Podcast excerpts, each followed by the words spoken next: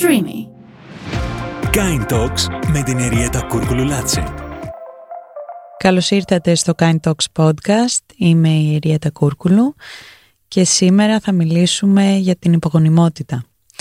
Πριν σας παρουσιάσω όμως την καταπληκτική καλεσμένη μου, θέλω να σας πω και τη δική μου ιστορία, την οποία την έχω πει κατά καιρούς και αποσπασματικά, αλλά αφού είμαστε εδώ και αποφασίσαμε να μιλήσουμε για τα δύσκολα και για τα εύκολα, τα ωραία και τα άσχημα, ε, νομίζω ότι ήρθε η ώρα να την ξαναπώ την ιστορία μας. Εμένα το ταξίδι μου άρχισε αρκετά νωρίς, αρκετά σε μια ηλικία τέλος πάντων που ήταν αρκετά νεαρή. Ήμουνα 25-26 χρονών όταν αποφασίσαμε με το Βίρονα να αρχίσουμε να προσπαθούμε να κάνουμε παιδί και τότε σπούδαζα στη Νέα Υόρκη. Ήμουνα στο NYU, ε, ήμουνα μακριά από τους γονείς μου, μακριά από το αγόρι μου τότε γιατί δεν είχαμε παντρευτεί ακόμα και έδινα για ένα πολύ δύσκολο πτυχίο το οποίο με είχε στρεσάρει αρκετά. Τέλος πάντων ε, κάναμε τα ταξίδια μπρος πίσω με το Βύρονα για να μην χαθούμε και κάποια στιγμή αποφασίσαμε έτσι πάνω στο ρομαντισμό μας και τον αυθορμητισμό μας να αρχίσουμε να προσπαθούμε να κάνουμε παιδί. Ε, εγώ θεωρούσα ότι αυτή θα ήταν μια πολύ εύκολη διαδικασία όπως θεωρούν πολλοί άνθρωποι ε, πράγματι ένα μήνα αφότου ξεκινήσαμε τις προσπάθειες ε, σταμάτησε η περίοδός μου και φαντάστηκα ότι είμαι έγκυος. Πήγα μάλιστα και πήρα ένα μπλουζάκι παιδικό το οποίο θα χρησιμοποιούσα για να ανακοινώσω στο Βίρον ότι περιμένουμε παιδάκι και έλεγε Hi daddy, I can't wait to meet you. Το θυμάμαι σαν χτες αυτό το μπλουζάκι, το έχουμε ακόμα και ήμουν τόσο σίγουρη λοιπόν ότι είχα μείνει έγκυος που είχα κανονίσει και το πώς θα, θα γίνει η ανακοίνωση. Τέλος πάντων ξεκίνησα να κάνω τεστ εγκυμοσύνης, μου έβγαιναν όλα αρνητικά, δεν μπορούσα να καταλάβω τι είχε συμβεί και για να μην σας κουράζω, μήνες μετά η περίοδός μου δεν είχε επιστρέψει. Αυτό που έπαθα λέγεται υποθαλαμική αμινόρια και είναι ουσιαστικά ότι σταματάει η ορυξία γιατί το σώμα σου αισθάνεται ότι βρίσκεται σε κίνδυνο και ότι δεν μπορεί να υποστηρίξει μια εγκυμοσύνη είτε γιατί γυμνάζεσαι πολύ, είτε γιατί έχασες απότομα κιλά, ε, είτε γιατί έχεις στρες λόγω δουλειάς, είτε όλα μαζί. Στη δική μου περίπτωση ήταν ε, λίγο απ' όλα. Τέλος πάντων έτσι ξεκίνησε το δικό μας ταξίδι σε αυτή τη δύσκολη διαδρομή της υπογονιμότητας και ξεκινήσαμε αρχικά με πιο ήπιες θεραπείες με την καθοδήγηση του γυναικολόγου μας ε, οι οποίες για μένα δεν ήταν καθόλου πιο ήπιες τελικά δηλαδή έχοντας βγει στην αντίπεριόχθη πια και κοιτάζοντας πίσω νομίζω ότι είχα ένα τρομακτικό φόβο για την εξωματική. Θεωρούσα ότι είναι μονόδρομος ο καρκίνος άμα αποφασίσω να κάνω κάτι τέτοιο. Ε, και προσπαθούσα πάση, πάση θυσία να, να το αποφύγω.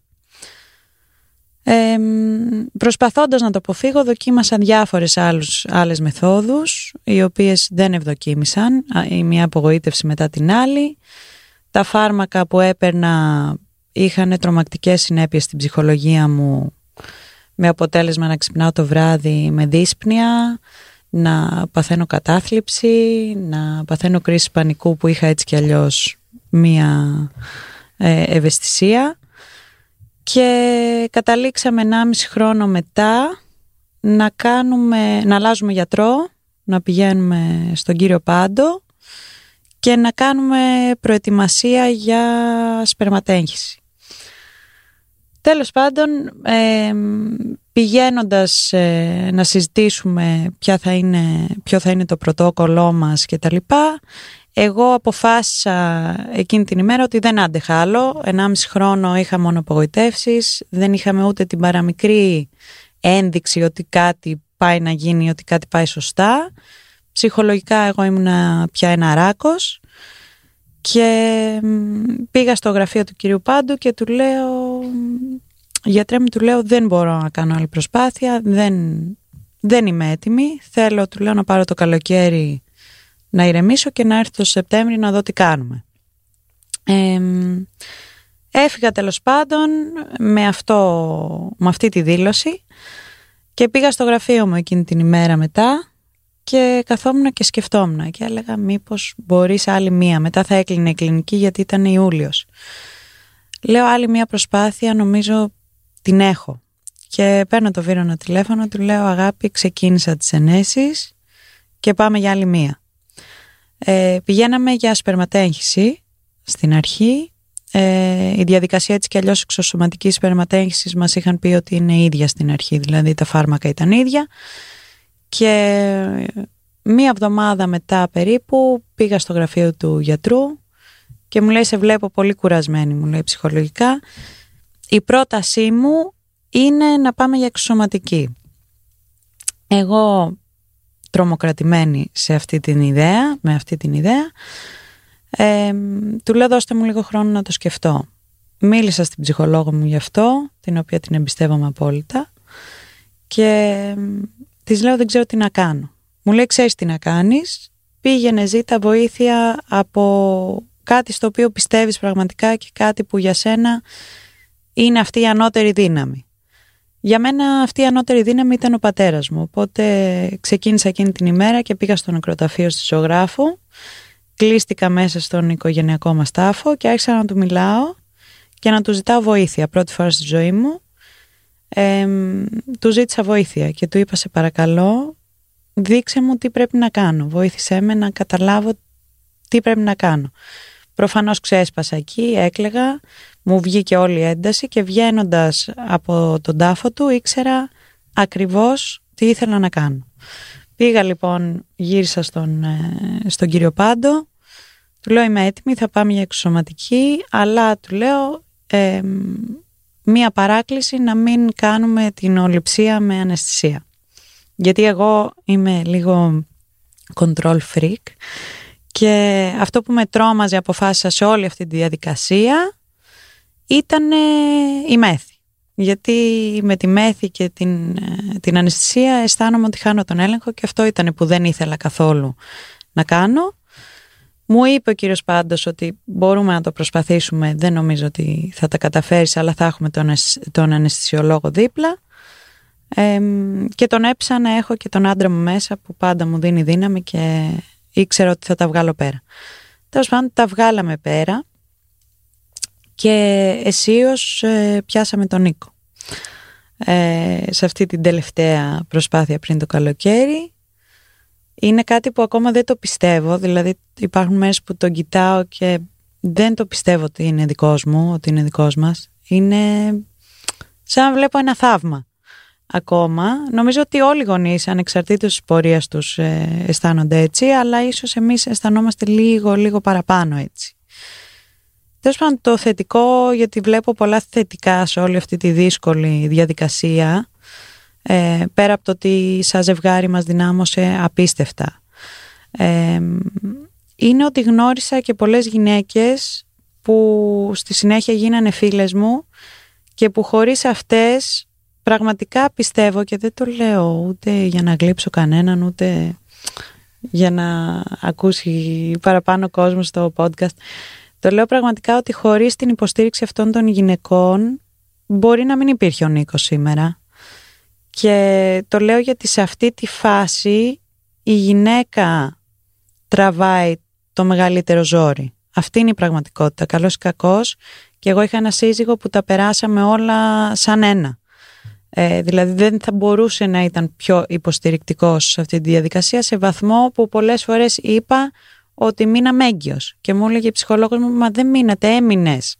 Αλλά εγώ πραγματικά το μείναμε έγκυος, το αισθανόμουν δικιά μας νίκη γιατί αισθανόμουν ότι και αυτός ό,τι πέρναγα εγώ το πέρναγε μαζί μου και έτσι ήτανε.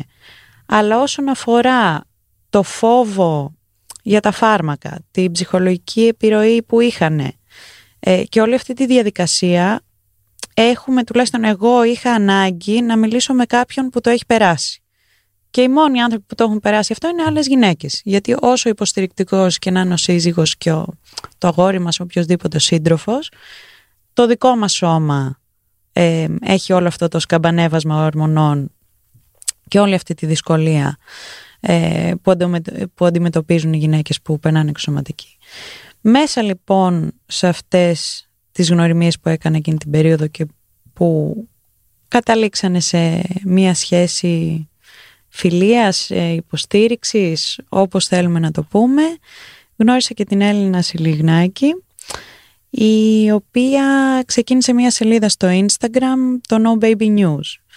Μέσα από αυτή τη σελίδα δίνει, έδινε και δίνει ακόμα, παρόλο που είναι και αυτή πια μανούλα, υποστήριξη σε γυναίκες που περνάνε όλη αυτή τη διαδικασία και θέλω να την ευχαριστήσω πάρα πολύ που έκανε υπομονή να ακούσει ξανά τη δικιά μου ιστορία και που είναι εδώ μαζί μου σήμερα. Γεια σου Ριέτα μου. Χαίρομαι πάρα πολύ που είσαι μαζί μου και θέλω να μας πεις λίγα πράγματα για τη σελίδα. Και για το πώς ξεκίνησε. Να μας πεις τη ναι, δικιά σου ιστορία βασικά. Σε ευχαριστώ πάρα πολύ αρχικά που είμαι εδώ. Είμαι πολύ χαρούμενη που έχουμε την ευκαιρία να τα λέμε και να τα λέμε και παρά έξω, όχι μόνο μεταξύ μας, γιατί η υπογονιμότητα είναι κάτι για το οποίο πρέπει να μιλάμε ανοιχτά για να αισθάνονται οι γυναίκες λιγότερο μόνες. Και εγώ λοιπόν υπήρξα και υπάρχω υπογόνιμη, γιατί νομίζω δεν φεύγεις ποτέ από αυτό, όσα παιδιά και να αποκτήσεις.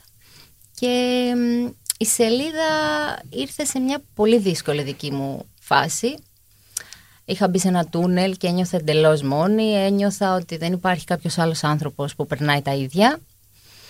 Και έβρισκα στήριξη στο Instagram εκτός Ελλάδος με αντίστοιχες σελίδες υπογονιμότητας. Οπότε λέω γιατί δεν το κάνω στα ελληνικά; Και αν βρω έστω και 10 γυναίκες που περνάμε το ίδιο και ανταλλάσσουμε τις εμπειρίες μας διαδικτυακά, ίσως μικρύνει αυτό που νιώθω. Και κάπου εκεί βγήκε το No Baby News στο Instagram. Και νομίζω στάθηκα λιγάκι τυχερή γιατί το τσάκωσαν το σελιδάκι πιο μεγάλοι λογαριασμοί το στήριξαν, το αγάπησαν και μέσω από την προβολή αυτή το γνώρισαν πολλές γυναίκες και είτε το ακολουθούν είτε απλά το παρακολουθούν χωρίς να έχουν πατήσει ας πούμε το follow ξέρω ότι παίρνουν δύναμη γιατί όπως είπα και πριν δεν μιλάμε για την υπογονιμότητα όταν είναι πάρα πολλές οι γυναίκες οι οποίες ε, ξέρω ότι βλέπουν τα post, μου στέλνουν μηνύματα και παρόλα αυτά δεν τολμούν να πατήσουν follow για να μην δει ο κοινωνικός τους περίγυρος ότι είναι υπογόνιμες. Οπότε ακόμα και αυτό το κρυφό ξέρω ότι τους δίνει δύναμη και αντίστοιχα δίνει και σε μένα εννοείται. Οπότε κάπως έτσι βγήκε όλο αυτό. Νομίζω ότι αυτό είναι το μεγάλο μυστικό γιατί και εμένα με ρωτάει ο κόσμος πώς είσαι τόσο αλτρουίστρια, πώς έχεις αποφασίσει να επικοινωνήσει όλο αυτό και να βοηθήσεις τις γυναίκες; Και θα ήταν ψέμα να πω ότι επικοινώνησα όλο αυτό για να βοηθήσω τις γυναίκες νομίζω ότι υποσυνείδητα τουλάχιστον όλη αυτή η ανάγκη να νιώσεις ότι δεν είσαι μόνη Ακριβώς και αυτό το γράφει συνέχεια στη σελίδα και είναι πολύ σημαντικό να το επαναλαμβάνουμε ότι δεν είσαι μόνη, ο, πραγματικά δεν είσαι. Δεν μπορείς να φανταστείς πόσος κόσμος το περνάει αυτό το πράγμα. Και ακόμα έχω γυναίκες που τις ξέρω χρόνια και μου λένε τώρα ότι α, τι, ο Γιωργάκης ε, είναι μετά από τέσσερις προσπάθειες εξωσωματικής. Και είναι γυναίκες που τις ήξερα και δεν, δεν είχαν πει τίποτα. Δηλαδή όλο αυτό δίνει τεράστια δύναμη και πραγματικά δίνει ένα stop σε αυτό το ταμπού που δεν υπάρχει λόγος να είναι ταμπού. Ναι, δεν υπάρχει λόγος, αλλά είναι δύσκολο. Δηλαδή ακόμα και για μένα που βγήκα και το είπα δημόσια, στην αρχή σκεφτόμουν ότι τι θα δεχτώ πίσω και όχι από τους άγνωστους, από τους γνωστούς, ότι γιατί το κάνεις, γιατί μιλάς, γιατί μιλάω, γιατί έχω μοιοπία και φοράω φακούς επαφής, το ίδιο είμαι υπογόνιμη, δεν μπορώ να κάνω παιδί. Μέχρι και εγώ να το κανονικοποιήσω μέσα μου και να το βγάλω προς τα έξω, ήταν λιγάκι δύσκολο. Φαντάζομαι ότι για πολλές γυναίκες είναι πολύ πιο δύσκολο, δεν είμαστε άλλωστε όλοι ίδιοι.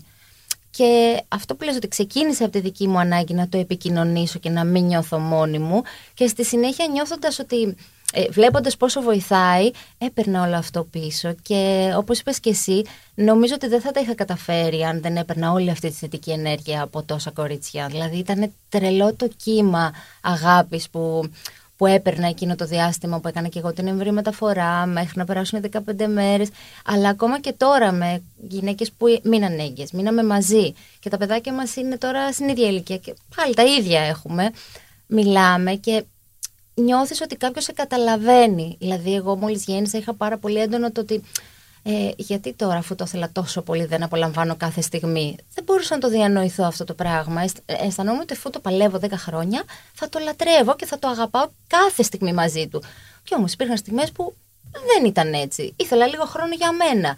Μιλώντας με γυναίκες υπογόνιμες που έχουν κάνει παιδί, αμέσως κανονικοποιήθηκε. Δηλαδή δεν σταματάει να σε ακολουθεί αυτό το πράγμα. Είτε έχεις καταφέρει να κάνεις παιδί, είτε το προσπαθείς ακόμα. Είναι σε για πάντα υπογόνιμη, εγώ το λέω.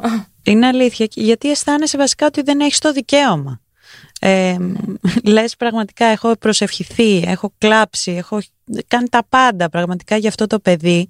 Δεν έχω το δικαίωμα τώρα που μου το έδωσε όποιος μου το έδωσε, σε όποιον πιστεύεις ο Θεός, ο, ο γιατρός, οποιοδήποτε να έχω δύσκολες μέρες, να παραπονεθώ, να, παραπονεθώ, ε, να μην καταφέρω να θυλάσω, να μην... Ναι, όλα. αυτά. Υπάρχει μία έξτρα πίεση. Να θρηνήσω την παλιά μου ζωή, όλα αυτά. Γιατί εντάξει, όλα αυτά συμβαίνουν και είναι οκ να συμβαίνουν. Ναι, νομίζω είναι δύσκολο να κάνεις αυτή τη μετάβαση από υπογόνιμη γυναίκα σε μαμά που από τη στιγμή που γεννιέται το παιδί είσαι μαμά, σαν όλες τις άλλες. Ναι. Δηλαδή εκεί Ναι, ναι. ξαφνικά είσαι όντως σαν όλες τις άλλες. Και δεν μπορείς Ναι. να το πιστέψεις γιατί έχεις συνηθίσει να είσαι Δεν το πιστεύεις. σε διαφορετική κατηγορία. Έχεις μόνιμα να προσπαθείς για κάτι και ξαφνικά λες, τι έγινε τώρα, φτάσαμε. Είναι πολύ δύσκολη αυτή η μετάβαση. Και ε, ναι, δεν γίνεσαι από τη μια μέρα στην άλλη μαμά. Θέλεις σιγά σιγά. Και όσο και να έχεις προσπαθήσει πριν, ε, θέλει το χρόνο του και αυτό. Πάντως σε όλα αυτά το να μιλάμε βοηθάει, δηλαδή το να μιλάμε ανοιχτά για δύσκολα θέματα. Θυμάμαι και εγώ είχα μιλήσει ας πούμε για το πόσο δύσκολο μου ήταν εκείνη την περίοδο 1,5 χρόνο να ακούω φίλες μου που πραγματικά τις αγαπούσα και τις αγαπάω ακόμα να μου λένε ότι α, εγώ πήγα ένα διήμερο στο τέτοιο και είμαι Είναι έγκυος. έγκυος. Μμμ. Και εγώ, γιατί. Και αισθανόμουν τόσο κακός άνθρωπος που δυσκολευόμουν να χαρώ. Εννοείται χαιρόμουν μέχρι ένα σημείο, αλλά ε, με στενοχωρούσε πάρα πολύ το να ακούω αυτό, γιατί ήξερα ότι εγώ δεν, δεν θα είμαι αυτή. Δεν είμαι αυτή η περίπτωση. Και ρε, γιατί να μην μπορώ να είμαι αυτή η περίπτωση. Σε πιάνει ένα ανθρώπινο παράπονο, το οποίο ούτε κακία είναι, ούτε θες να πάει κάτι στραβά. Είναι απλά παράπονο, γιατί είσαι άνθρωπος. Και εμένα με βοήθησε η σελίδα, γιατί ξέρεις, αυτές τις σκέψεις τις έκανα post. Οπότε βλέποντας την απήχηση και ότι και εγώ το νιώθω αυτό, και εγώ ζηλεύω τη φίλη μου, την κουμπάρα μου, την οποιαδήποτε έχει παιδί, και δεν θέλω να πάω στα βαφτίσια, δεν θέλω να πάω στο παιδικό πάρτι. Τι να κάνω, έλεγα τελικά δεν είμαι μόνο εγώ, δεν είμαι παράλογη, δεν είμαι κακιά. Οπότε ξέρεις, όσο έβλεπα και μετά ερχόντουσαν στα εισερχόμενα, τι να κάνω να μην πάω; Ή μετά από ένα χρόνο που ακολουθεί κάποια κοπέλα τη σελίδα, μου στέλνει. Ε, αποφάσισα να μην πάω στο παιδικό πάρτι της φίλης μου, εξηγώντας της ότι δεν το αντέχω γιατί γυρνάω και με χάλια. Και λέω: Πετύχαμε. Έστω και μία κοπέλα να καταφέρει να τα βάλει τα πράγματα αυτά στη θέση που πρέπει στο κεφάλι της και να ζητήσει, να πει το όχι, να ζητήσει να μην πάει εκεί που δεν μπορεί, που δεν ανήκει, έχουμε πετύχει. Αλλά και εμένα με βοήθησε αυτό. Δηλαδή, τα σκεφτόμουν, τα έγραφα και ξαφνικά γινόντουσαν κανονικά. Μα αυτό ακριβώς. Και εγώ δεν, δεν αποφάσισα μία μέρα σε καμία περίπτωση ας επικοινωνήσω αυτό. Απλά μας είχαν μείνει κάποια φάρμακα, τα ανέβασα για να τα δώσω γιατί είναι και πανάκριβα και ξαφνικά έλαβα, δεν ξέρω, εκα, εκατοντάδες μηνύματα στο inbox μου. Εκεί, εκεί σε γνώρισα κι εγώ. Εκεί. εκεί, ναι. Και λέω, δεν μπορεί, λέω, τόσο πολύ. Γιατί έχω ανεβάσει και άλλα, πράγματα, και άλλα δύσκολα θέματα τα οποία είχαν απήχηση. Αλλά τέτοια απήχηση που είχε και έχει ακόμα, όποτε μιλάω γι' αυτό, δεν μπορούσα να το πιστέψω. Και λέω, κοίτα να δεις πόσες είναι. Ναι, και είμαστε πάρα πήρα πολλές. τόση δύναμη που λέω, γιατί να μην γράψεις γι' αυτό, αφού κοίτα. Κοίτα. Και εγώ φοβόμουν, γιατί αρχικά η μάνα μου νομίζω ακόμα έχει άρνηση. Δεν, είναι- Ναι. Δηλαδή δεν το έχουμε συζητήσει ποτέ ότι εγώ έχω κάνει εξωματική. Δεν το έχουμε συζητήσει ανοιχτά. Και κάνει ότι δεν το ξέρει. Ε, αλλά όλη αυτή η αγάπη, όλη αυτή, λέω κοίτα ανάγκη που υπάρχει και κοίτα πόσο δύναμη πήρα εγώ από αυτό. Έτσι Και πάει. παίρνοντας αυτή τη δύναμη από δύο ενέσεις που ανέβασα, λέω φαντάσου να, να γράψεις, τι, να γράψεις την πραγματικότητα. Να και εκεί μιλήσεις, να έγραψα γράψεις. το post για τις 14 μέρες αυτές, γιατί αυτές οι 14 μέρες πραγματικά δεν περνούσανε. Και το να έχεις την υποστήριξη γυναικών που πραγματικά σε σκέφτονται. Και σε σκέφτονται κάθε μέρα και σου λένε πώς είσαι σήμερα και σου στέλνουν. Και ας μην τις ξέρεις. Ξέρουν έχει... ακριβώς πώς νιώθεις. Την πρώτη εβδομάδα που είσαι πιο χαλαρή και είσαι θετική, και τη δεύτερη εβδομάδα που λες. Δεν υπάρχει περίπτωση, δεν θα είναι θετικό. Πώς θα περάσουν οι ώρες, τα δευτερόλεπτα, ή όταν πας να κάνεις το πρωί την εξέταση, μια ώρα, δύο που θέλει να βγει το αποτέλεσμα. Λες, ξέρεις ακριβώς ότι αισθάνονται όπως εσύ. Είναι, είναι μαγικό. Είναι μαγικό. Μα εγώ... Και σε ρωτάνε, βλέπεις ότι έχουν τις ίδιες απορίες, σου λένε τι αισθάνεσαι. Και τους απαντάω, κορίτσι, δεν αισθάνεσαι τίποτα. Τι περίοδος έρχεται; Τα ίδια. Τι έγκυος είσαι, είναι το ίδιο. Όσο Google και να κάνεις, είναι το. Πρέπει δυστυχώς. Τίποτα, τίποτα. Τα ίδια, όντως. Να περιμένεις. Ελπίζεις πάντα και ψάχνεις το τίποτα σε σύμπτωμα. Όπως και το φόβο, αυτό που λες και εσύ και εγώ φοβόμουν πάρα πολύ. Γι' αυτό μου πήρε και 10 χρόνια να κάνω το μωρό μου, γιατί δεν ήθελα να κάνω εξωσωματική. Και πάλευα με κάθε δυνατό τρόπο ε, να έρθει με άλλους τρόπους. Με φυσική σύλληψη, με παρακολούθηση ωορρηξίας, με τα με ήπια φάρμακα. Τα οποία ναι, οκ, το σώμα μου δεν το κούρασαν τόσο πολύ. Εγώ δεν είχα τόσα συμπτώματα. Ε, αλλά η ψυχολογία μου ήταν χάλια. Αυτό το όχι. Δεν είσαι έγκυος. Όχι. Ένα τεστ θετικό να δω, λέω, εκτός από του COVID, εγώ ποτέ. ποτέ. Την τελευταία φορά που έμεινα έγκυος, λέω στον άντρα μου, δεν θα κάνω τεστ αυτή τη φορά. Τέλος, θα πάω κατευθείαν για χοριακή. Και ήταν η μόνη φορά που βγήκε θετική και πολύ υψηλή, γιατί βγαίναν θετικές αλλά χαμηλές. Οπότε πηγαίνανε για βιοχημικές. Και δεν έχω ένα τεστ να το έχω στο σπίτι. Να πω, να, αυτό είναι το τεστ το θετικό.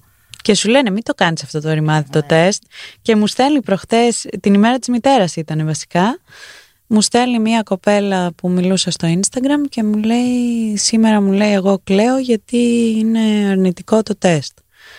Και της μίλησα λίγο μέσα στο Instagram και τα λοιπά και της λέω εντάξει την επόμενη φορά και τα λοιπά και το ένα και το άλλο και μου στέλνει μια εβδομάδα μετά μου λέει τελικά η χωριακή μου λέει βγήκε θετική. Και έτσι λέω: Δεν ακούσω όταν σου λέει ο γιατρός, μην κάνεις αυτό το ρημάδι το τεστ. Περίμενε. Δεν ακούμε. Πέντε ναι. με, δεν ακούμε. Πού και να εγώ έχω κάνει τεστ, βγήκε θετικό και τελικά η χωριακή ήταν μικρή και έπεφτε. Δηλαδή δεν έχει νόημα να το κάνεις, αλλά μπορείς. Δεν μπορείς πάντα. Δεν μπορείς. Δεν μπορείς πάντα. Και αυτή η μέρα της μητέρας που είπες τώρα, ε, μεγάλο αγκάθι για κάθε υπογόνιμη γυναίκα. Μεγάλο αγκάθι. Δηλαδή είναι η μέρα που σου υπενθυμίζουν όλα τα social media αυτό που δεν έχεις. Εγώ θυμάμαι δηλαδή πολύ κλάμα εκείνη τη μέρα. Μέχρι που μετά αποφάσισα ότι δεν θα τα ξανανοίξω εκείνη την Κυριακή. Τέλος. Τα social, τέλος. Δεν θα, θα απέχω. Και μετά μέσα από τις σελίδες που βρήκα την Blue Mother's Day που συγκαταλέγονται όλες οι γυναίκες που δεν έχουν παιδί για τον οποιοδήποτε λόγο. Και λέω, εκεί ανήκεις, δεν είσαι αόρατος.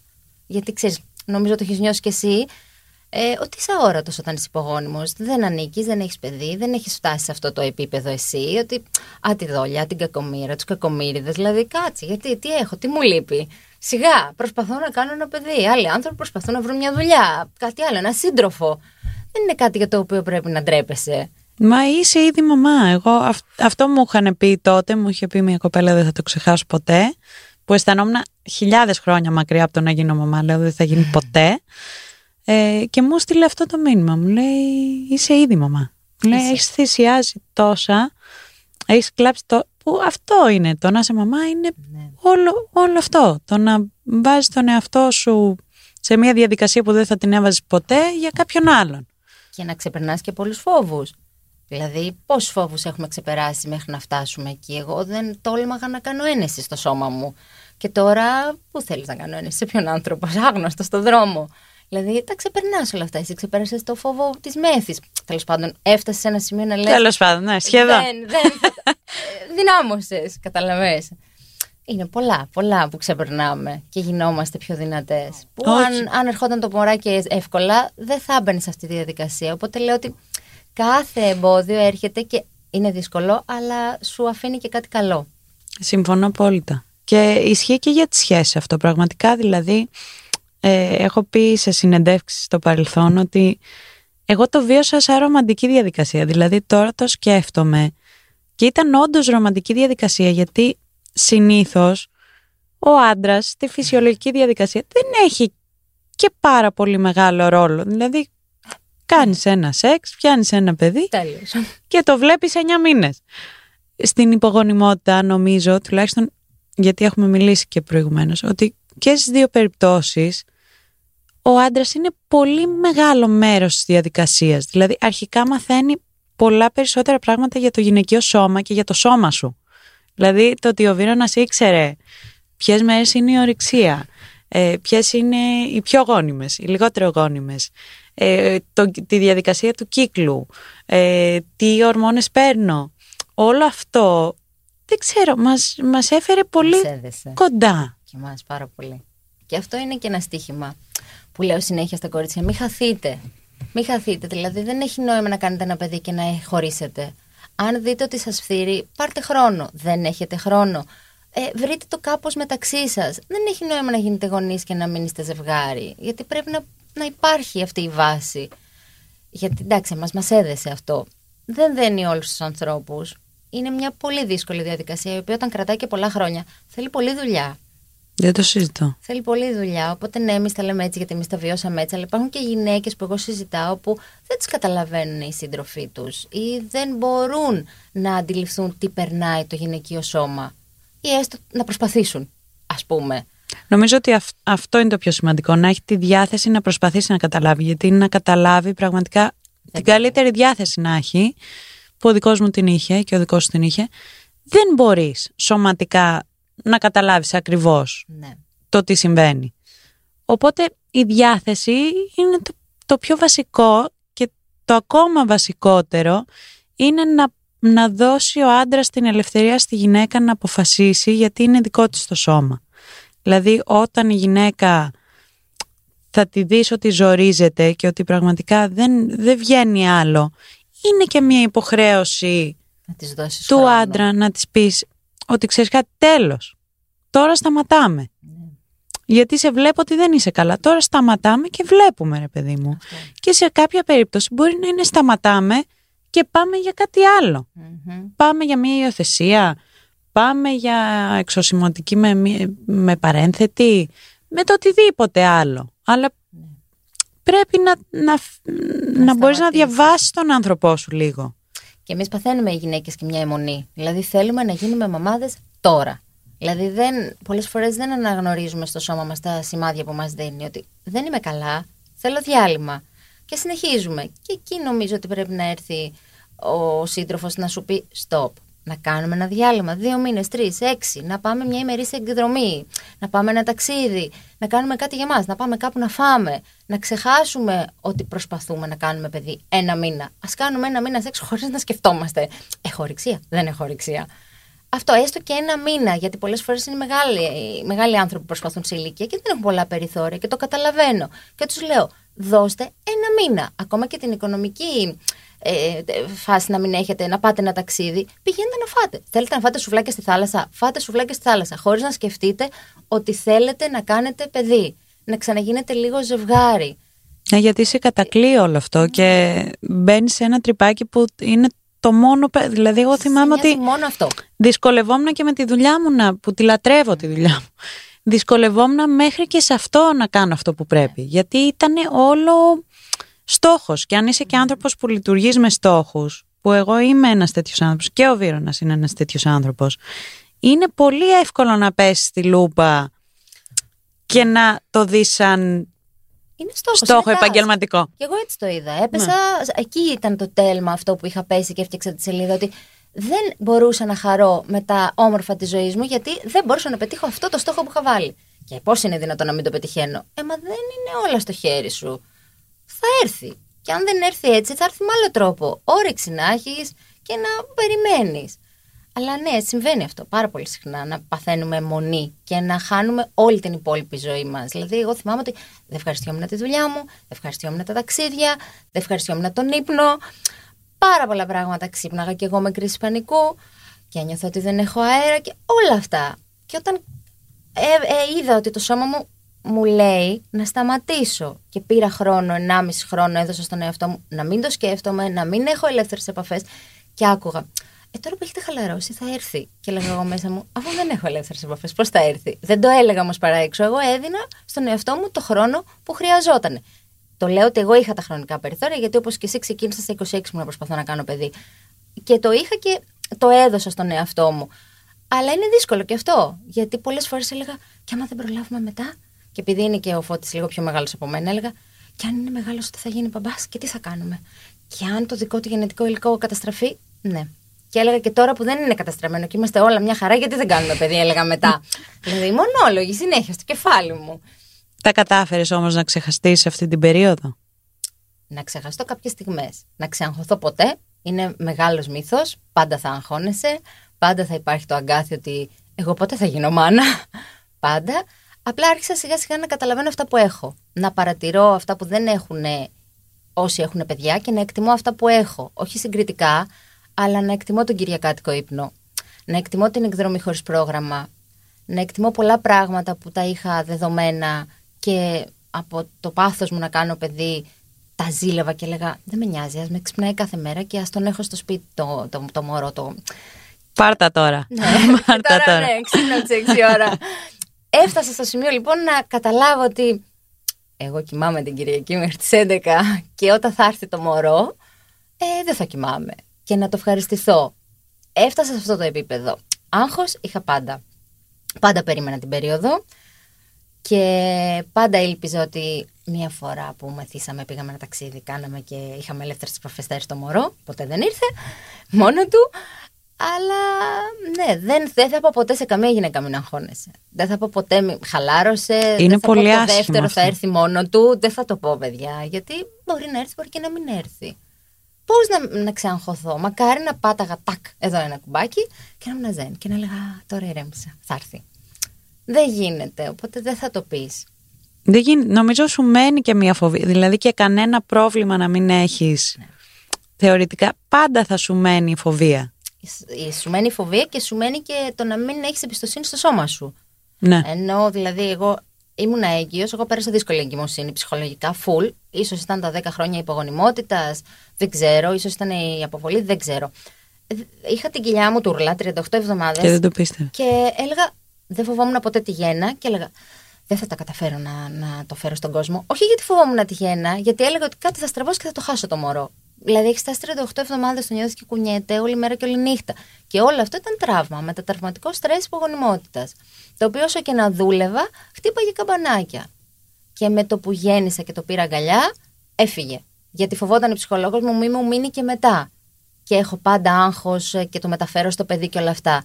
Μην χάσεις το παιδί μετά. Εμένα, ναι. Ε, Μόλις τον πήρα αγκαλιά, λέω εντάξει, τέλος. Όλα καλά.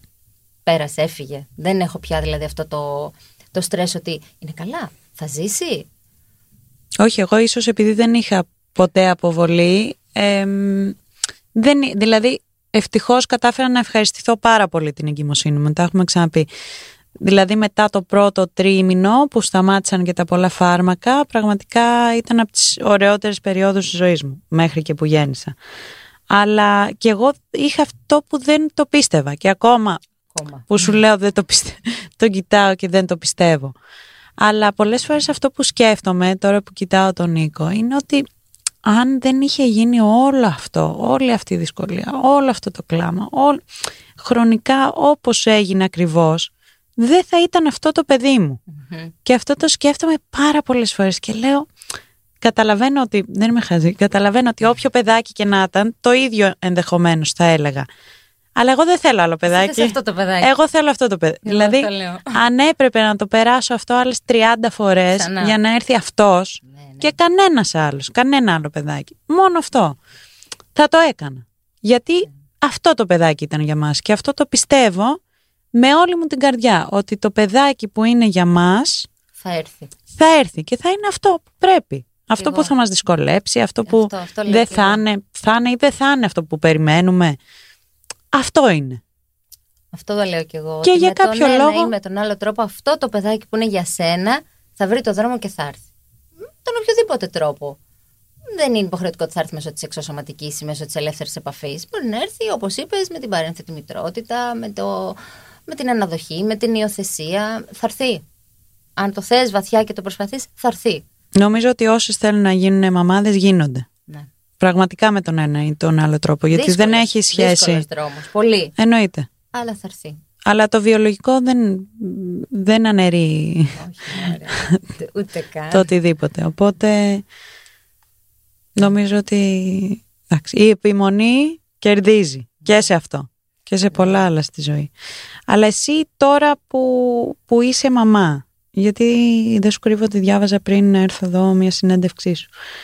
Και μ, είπες κάτι πολύ ενδιαφέρον, ότι υπάρχουν μέρες και πολύ αληθινό επίσης, ότι υπάρχουν μέρες που ξέρεις κάτι, εγώ πλέον έχω το παιδί μου, θέλω να το ευχαριστηθώ και θέλω ενδεχομένως να ξεχάσω λίγο αυτό που συμβαίνει.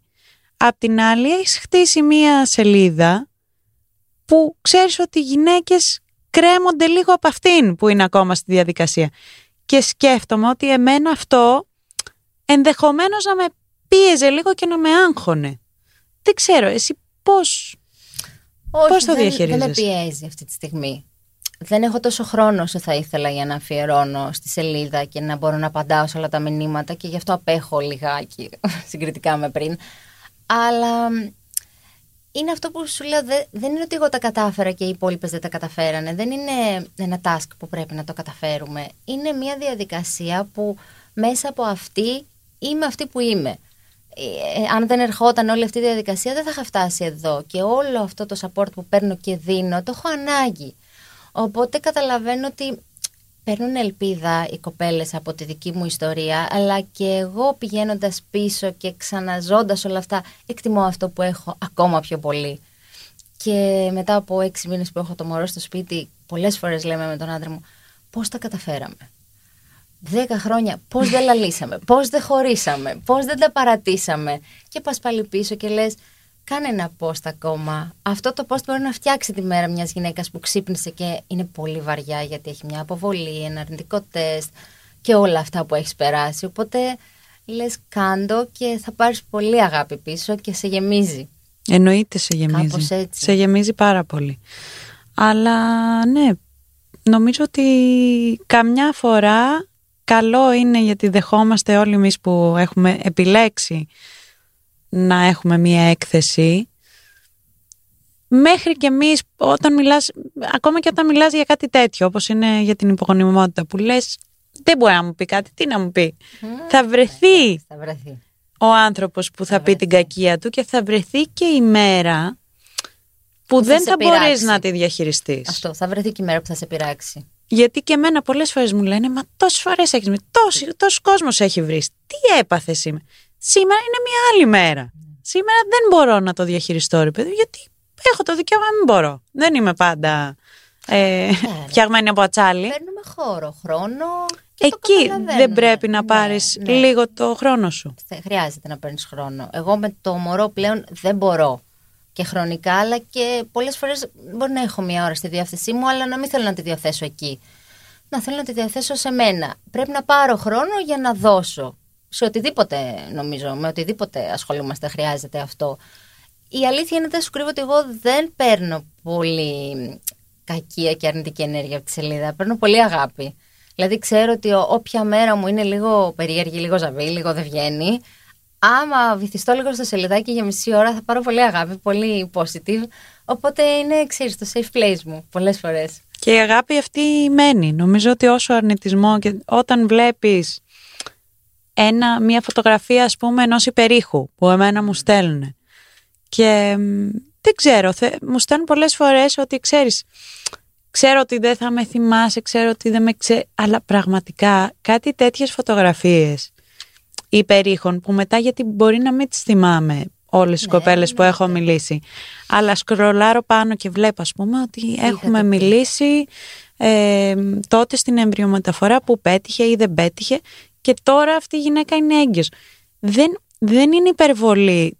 Πραγματικά μου φτιάχνει η μέρα Αυτός σου λέω. και ναι. μου δίνει μία δύναμη που δεν με ενδιαφέρει ό,τι και να μου πούνε, όσο και να με βρίσουν. Αυτό είναι. Δεν καταλαβαίνω Χριστό. Δεν, είναι, δεν μπορεί, γιατί αισθάνεσαι κομμάτι αυτής της διαδρομής. Εγώ που τις ξέρω από πριν που μου στέλνουν ότι ανακαλύψαμε ότι είμαστε υπογόνιμοι. Κάνουμε το πρώτο υπέροχο και τα έχω όλα αυτά.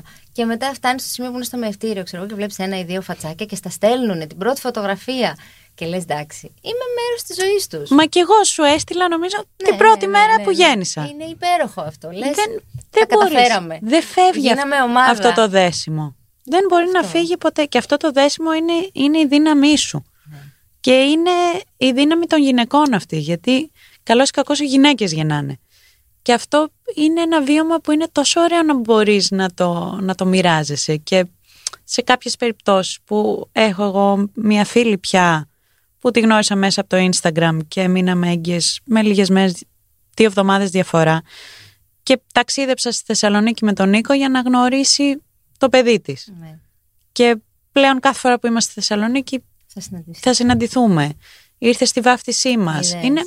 Δεν θα γινόταν όλα αυτά αν δεν ήμασταν υπογόνιμες. Εγώ αυτό λέω. Και ούτε αυτή τη συζήτηση θα ανοίγαμε και ούτε θα μιλάγαμε ανοιχτά για όλα αυτά που μας πονάνε. Και αν, αν δεν και το όλα επικοινωνούσαμε. Και αν δεν το επικοινωνούσαμε, αν δεν τολμάγαμε και εγώ και εσύ και οποιαδήποτε άλλη γυναίκα να πει ότι έχω βιώσει υπογονιμότητα ή μια αποβολή. Που και αυτό είναι ένα κομμάτι το οποίο δεν το επικοινωνεί ο κόσμος. Που άπειρες γυναίκες, είτε είναι υπογόνιμες είτε όχι, βιώνουν αποβολές. Εγώ έχω αρχίσει και φοβάμαι με αυτά που βλέπω γύρω μου. Πραγματικά, τι να σου πω, δεν ξέρω ποια είναι τα, στα, ε, στα στατιστικά, αλλά από τις δικές μου πέντε φίλες, χωρίς υπερβολή, οι τέσσερις έχουν κάνει απεμβολή. Ναι, είναι Και κάποια στον πέμπτο μήνα. Αυτό. Δηλαδή, πραγματικά δεν, δεν γίνεται να μην επικοινωνούνται αυτά. Γιατί αν, αν είναι δύσκολη η υπογονιμότητα και διαδικασία, γιατί ξαναλέω ότι εγώ αποβολή δεν έχω βιώσει. Δόξα τω Θεώ. Έτσι και να μην βιώσεις. Και να μην βιώσω ποτέ. Αν το ταξίδι αυτό μου φάνηκε με ένα δύσκολο, το να πάρεις τη χαρά της θετικής χωριακής, να κάνεις όνειρα, γιατί όσο προσεκτικός και να είσαι, όσο και να φοβάσαι, τα κάνεις τα όνειρα με το που βλέπεις τα, τις δύο γραμμούλες στο τεστ και μετά να σου πάρουν αυτή τη χαρά πίσω, μου φαίνεται τρεις χειρότερο Μμμ. Είναι. από το να παίρνεις απλά αρνητικά τεστ. Μου Είναι. φαίνεται τρεις χειρότερο. Ό,τι πιο δύσκολο έχει συμβεί. Και αν ξέρεις άλλες 5-10 γυναίκες που το έχουν βιώσει και συνεχίζουν και έχουν αποκτήσει ένα παιδί, σου δίνει δύναμη αυτό. Γιατί λες, OK, δεν...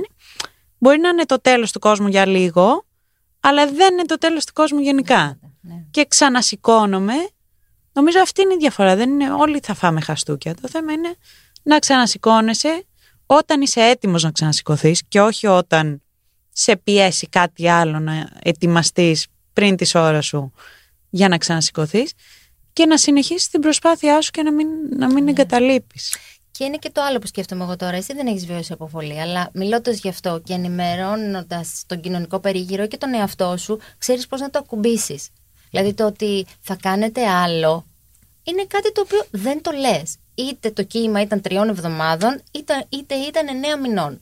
Δεν το λες. Οπότε όταν το επικοινωνούμε και αυτό, ακόμα και αν δεν το έχουμε βιώσει εμείς και δεν ξέρουμε πώς είναι και τι συναισθήματα μας δημιουργούνται, ε, κάτι μένει. Κάτι μένει. Δηλαδή, πάμε ένα βήμα παραπάνω, νομίζω, έτσι λίγο πιο μπροστά. Και εκπαιδεύεις και λίγο τον κόσμο νομίζω που και αυτό είναι πολύ σημαντικό κομμάτι. Το ένα είναι η υποστήριξη στις γυναίκες και στα ζευγάρια που το βιώνουν όλο αυτό. Το δεύτερο κομμάτι που είναι εξίσου σημαντικό για μένα είναι η εκπαίδευση ακριβώς των ανθρώπων που δεν θα έχουν ποτέ επαφή οι ίδιοι με την υπογονιμότητα και με τέτοιου είδους δυσκολίες όπως είναι η διακοπή μιας κοίησης ή μια αποβολή. Να, να ξέρουμε να προσέχουμε πώς μιλάμε πια. Γιατί το πιο μικρό σχόλιο Πονάει μπορεί να είναι πολλές φορές. τεράστιο trigger για κάποιον. Εγώ έχω ένα θείο μου που ξέρει όλη μου την ιστορία και είναι πολύ αστείο γιατί ήμασταν προχτές σε ένα ταξίδι μαζί στο εξωτερικό και μου λέει σε αυτό το ταξίδι θα πιάσετε το δεύτερο. Εντάξει. Οκ. Και λέω ρε φίλε, γιατί μου το λες αυτό; Ναι. Μακάρι να πιάναμε σε αυτό το ταξίδι, αλλά δεν θα συμβεί για μένα. Ναι. Και μπορεί και σε μια άλλη κοπέλα που να το πεις μεθαύριο να μην συμβεί ούτε για αυτήν. Οπότε Ναι.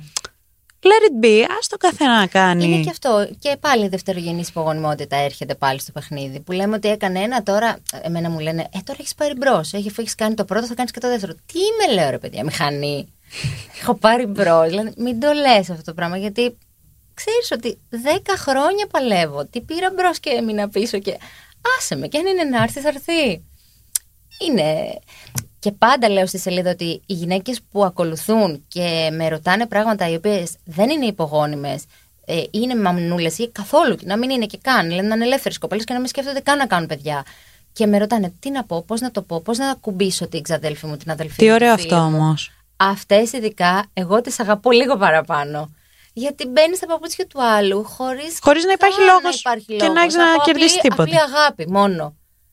Οπότε και αυτό το post που θα το κοινοποιήσεις στη φίλη σου που δεν ε, είναι υπογόνιμη, απλά και μόνο για να δει τι πρέπει να πει, πώς πρέπει να συμπαρασταθεί, είναι και αυτό που, που σου δίνει λίγο δύναμη να πεις εντάξει εγώ έχω το παιδί μου στο σπίτι αλλά κάντο αυτό γιατί κάποια άλλη μπορεί να τα καταφέρει ή να πάρει λίγο θάρρος ή να τη βοηθήσω να, να αντιμετωπίσει μια δική της κατάσταση.